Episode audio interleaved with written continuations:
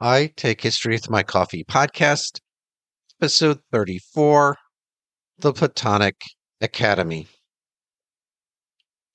I believe that even you, together with some of our friends, are complaining that I have now been away from the city for too long. But cease complaining, for never am I less absent from the academy than when I am out of the city. Indeed, city affairs often draw me away from you, whereas living in the country restores me to you. Here am I wholly yours and free from burdens. For when I walk, the very flowers round about put me in mind of you. When I sleep, my dreams always bring you back to me. Farewell, and give my greetings unreservedly. But to which man, to which men? I shall name no one. As with a single name, I have named all the members of the Academy. Marsilio Ficino. Solitude is necessary for scholars. Letters. 1999 translation.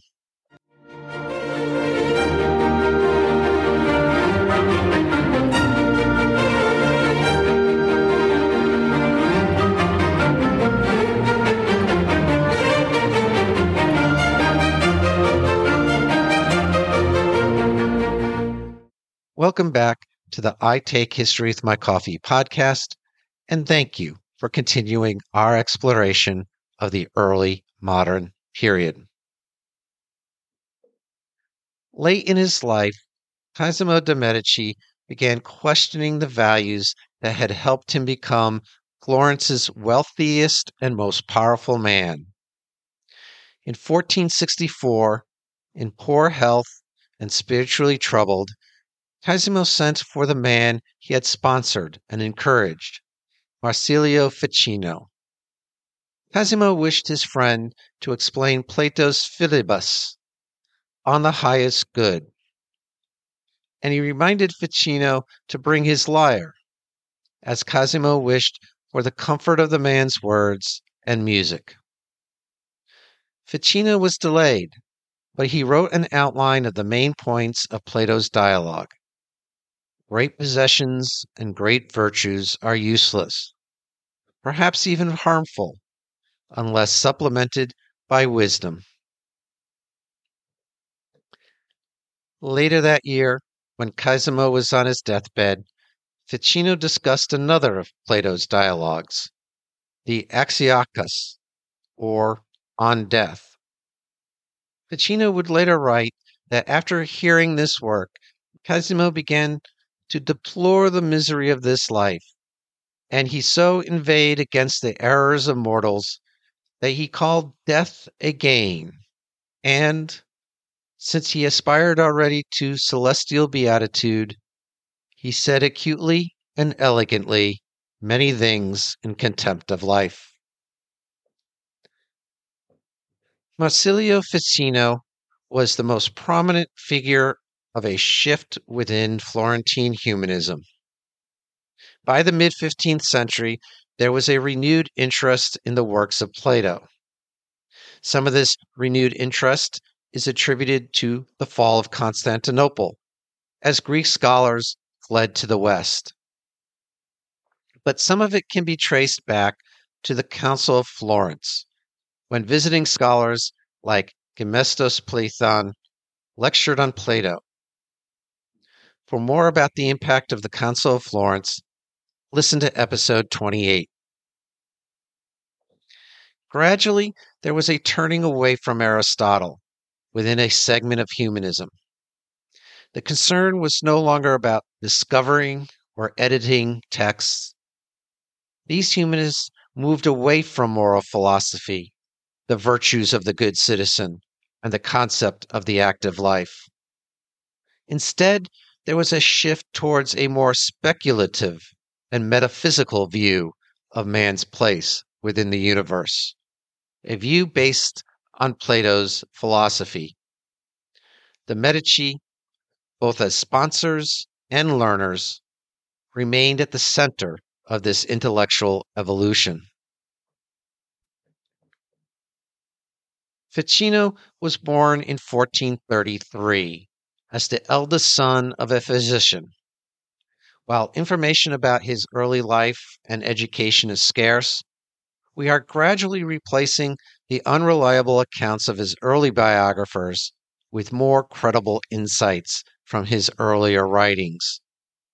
His early education included a strong foundation in Latin grammar and rhetoric, and a thorough knowledge of standard Latin authors like Cicero and Virgil. He likely attended courses on Aristotelian physics and medicine at the University of Florence, but we lack confirmation of him earning a medical degree.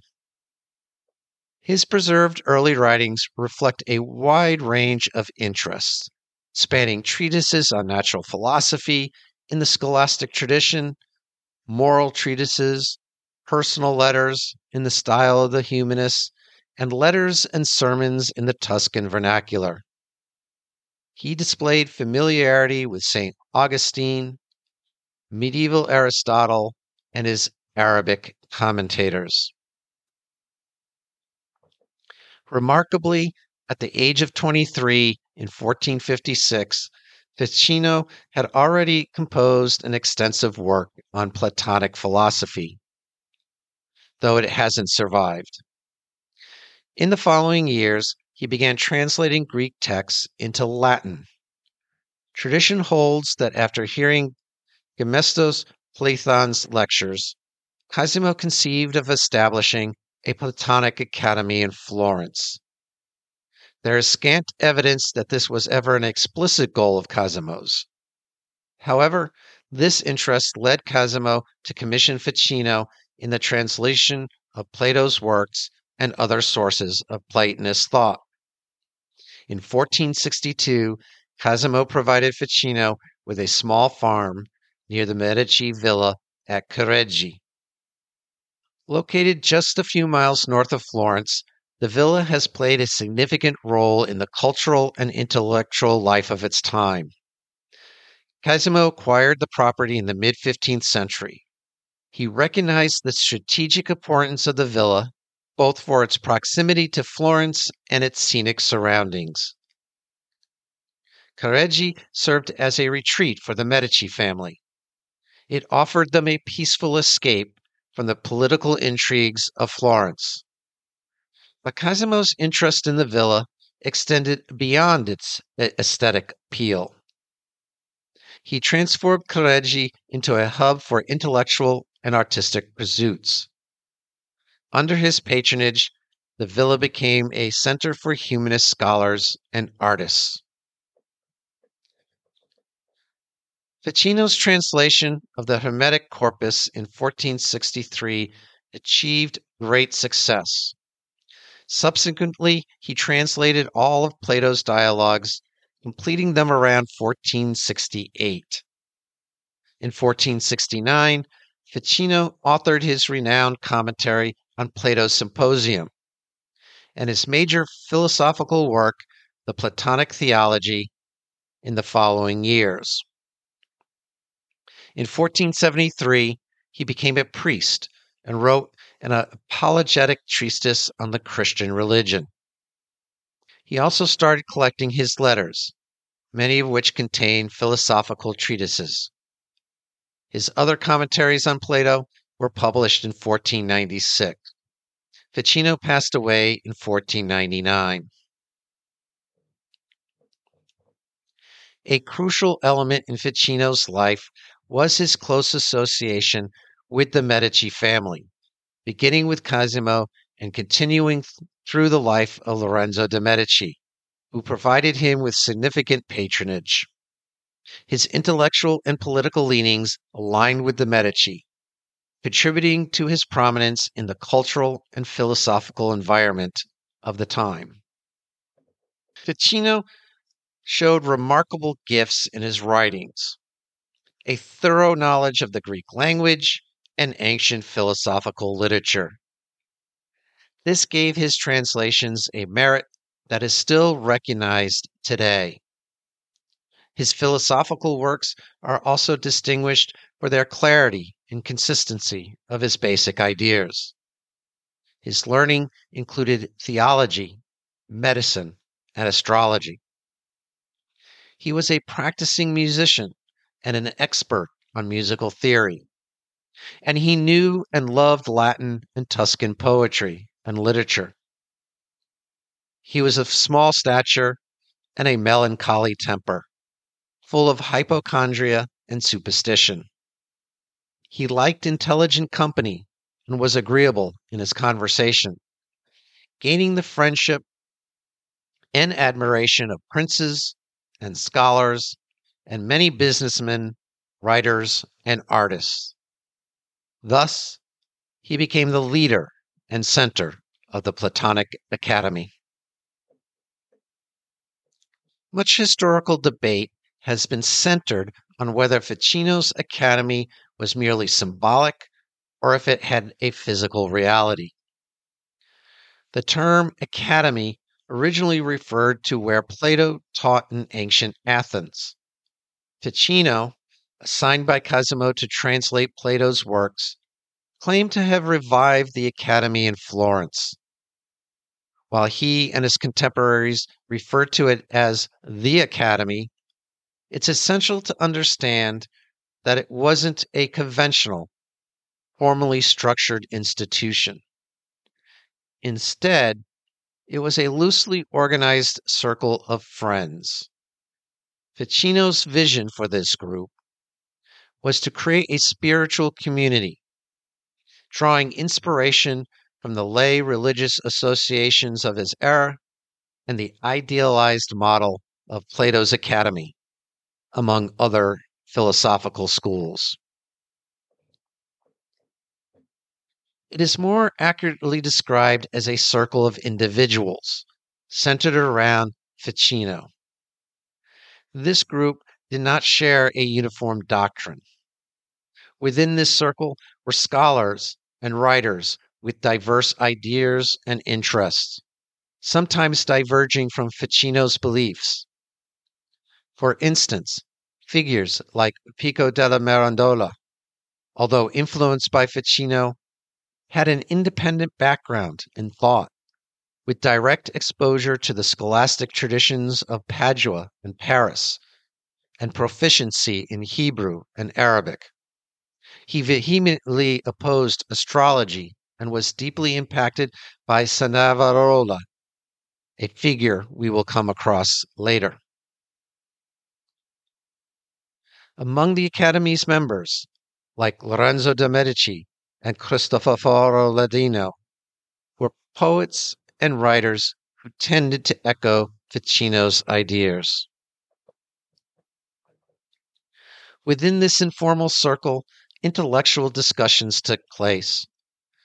Participants gathered for banquets on special occasions, like Plato's birthday, where each member delivered a philosophical speech.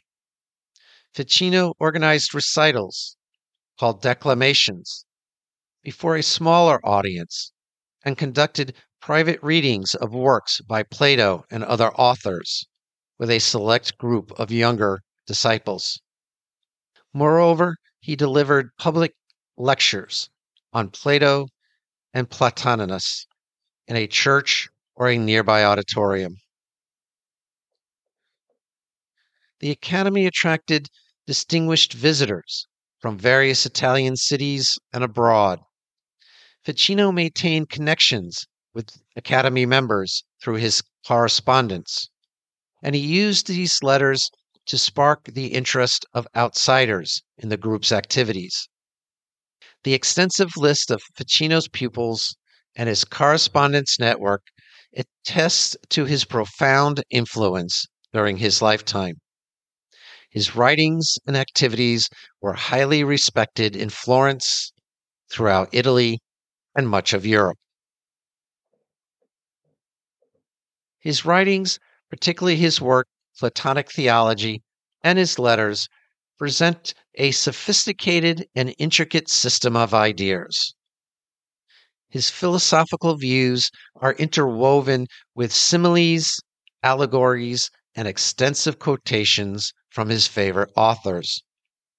This rich tapestry of thought makes his writings valuable for those interested in his time's intellectual and philosophical currents. Marsilio Ficino's Platonism drew from various sources, extending beyond humanism. His sources included Plato and Neoplatonists, and figures like Zoroaster and Pythagoras. Furthermore, he acknowledged that Platonism had adherents among ancient Latin writers, early church authors, and medieval philosophers. Notable figures like Boethius, Avicenna, and St. Augustine were familiar to him. He absorbed other influences like Epicureanism and Aristotelian philosophy, while his scholastic background is evident in his works. Ficino wrote some of his works in the Tuscan vernacular. His background as a priest exposed him to the theological climate of his time and the popular religious literature associated with the lay fraternities in Florence. Moreover, his medical studies and astrological knowledge, customary among physicians of his era, added further dimensions to his intellectual repertoire. His genuine enthusiasm for cosmological and metaphysical speculation led him to formulate ideas and theories that profoundly impacted the intellectual landscape of his time. Ficino's philosophical thought is a complex and multifaceted system encompassing various aspects of metaphysics, ethics, religion, and the relationship between philosophy and theology. His philosophy combines Neoplatonic thought with elements of Christian theology, and it centers on the contemplative ascent of the human soul toward God, emphasizing love, immortality, and the harmonious relationship between religion and philosophy. Ficino envisions the universe as a hierarchical structure, with God at the apex, followed by angels, souls, celestial and elementary spheres, and the various species on Earth. He introduces a unique scheme of five essential substances God, the angelic mind, the rational soul, quality, and the body. This arrangement differs from the Neoplatonism of his predecessors, partly to make it more symmetrical and to emphasize the privileged place of the human soul. He believes that the human soul is the center of the universe, sharing attributes with higher and lower beings. He revives the Neoplatonic doctrine of the world soul and integrates astrology into a system of mutual influences. He emphasizes the active role of thought and love in connecting all things, giving special status to the human soul as the center of nature. Unlike earlier humanists like Bruni and Salutati, Ficino delves into the spiritual or contemplative life influenced by medieval mystics and Neoplatonism. He suggests that the human mind can turn away from the external world and focus on inner substance, leading to purification and an ascent through higher degrees of truth and being. The ultimate goal is God's immediate knowledge and vision, representing purpose of human existence. Ficino describes the soul's ascent to God as accomplished with the help of two wings the intellect and the will. Knowledge and love of God are two aspects of the same experience, with a leaning towards the superiority of will and love over intellect and knowledge. The goal is to attain a deep and abiding connection with God. In his chief work, Platonic Theology, he primarily argued for the soul's immortality. He considers this doctrine the central tenet of his Platonism and argues that it is essential to fulfill the purpose of human existence. In his view, contemplation represented a gradual ascent towards the highest goal, direct knowledge of God. As this goal was proposed as the ultimate aspiration for all humans, Ficino argued that it was insufficient to believe that only a few wise individuals could attain it briefly in their earthly lives. To make the contemplative life a valid ideal for all, Ficino posited a future life in which many people could continuously and permanently achieve the vision and enjoyment of God. Ficino was the first to introduce the terms Platonic or Socratic love. Though now this is often associated with superficial and fashionable ideas. Plato's ideas influence his theory of love and combines elements from various traditions, including Aristotle, St. Paul's Christian love, and medieval courtly love. Ficino's divine love is not a mere sublimation of sexual love, and he did not condemn sexual love in it itself. Instead, he saw it as a spiritual connection between two individuals engaging in the contemplative life. While this contemplative life is a profoundly personal and individual experience for each person, a natural sense of community and friendship exists among those who pursue this ideal. He emphasizes that love for another person is a preparation for the love of God, which is the ultimate goal of human desire.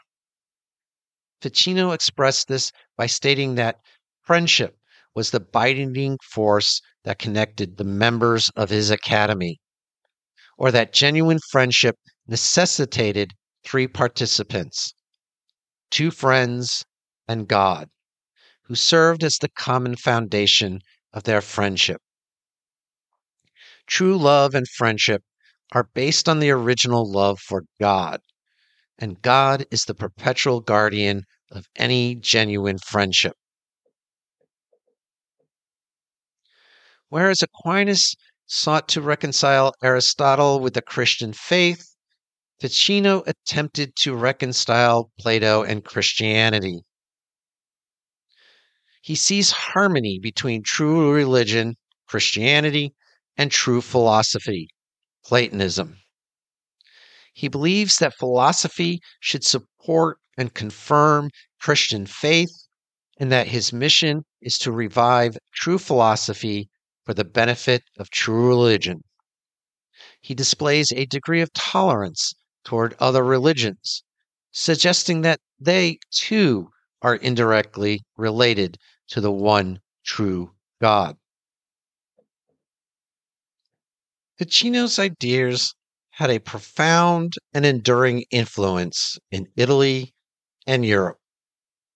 His writings, especially those on love and the immortality of the soul, were widely read and quoted impacting a range of thinkers and writers from the Renaissance through the Enlightenment. In the next episode, we will look at the golden age of art during the Florentine Renaissance. As always, maps and other supporting resources for all episodes are listed in the episode description. In the meantime, for more historical content, please visit the I Take History with My Coffee blog at itakehistory.com and also consider liking the I Take History with My Coffee Facebook page. Feedback and comments are welcome at itakehistory at gmail.com. Or you can leave a review on Apple Podcasts or on Spotify. You can also help support this podcast by buying me a coffee at buymeacoffee.com forward slash I take history. If you know anyone else who would enjoy this podcast, please let them know. And thanks for listening.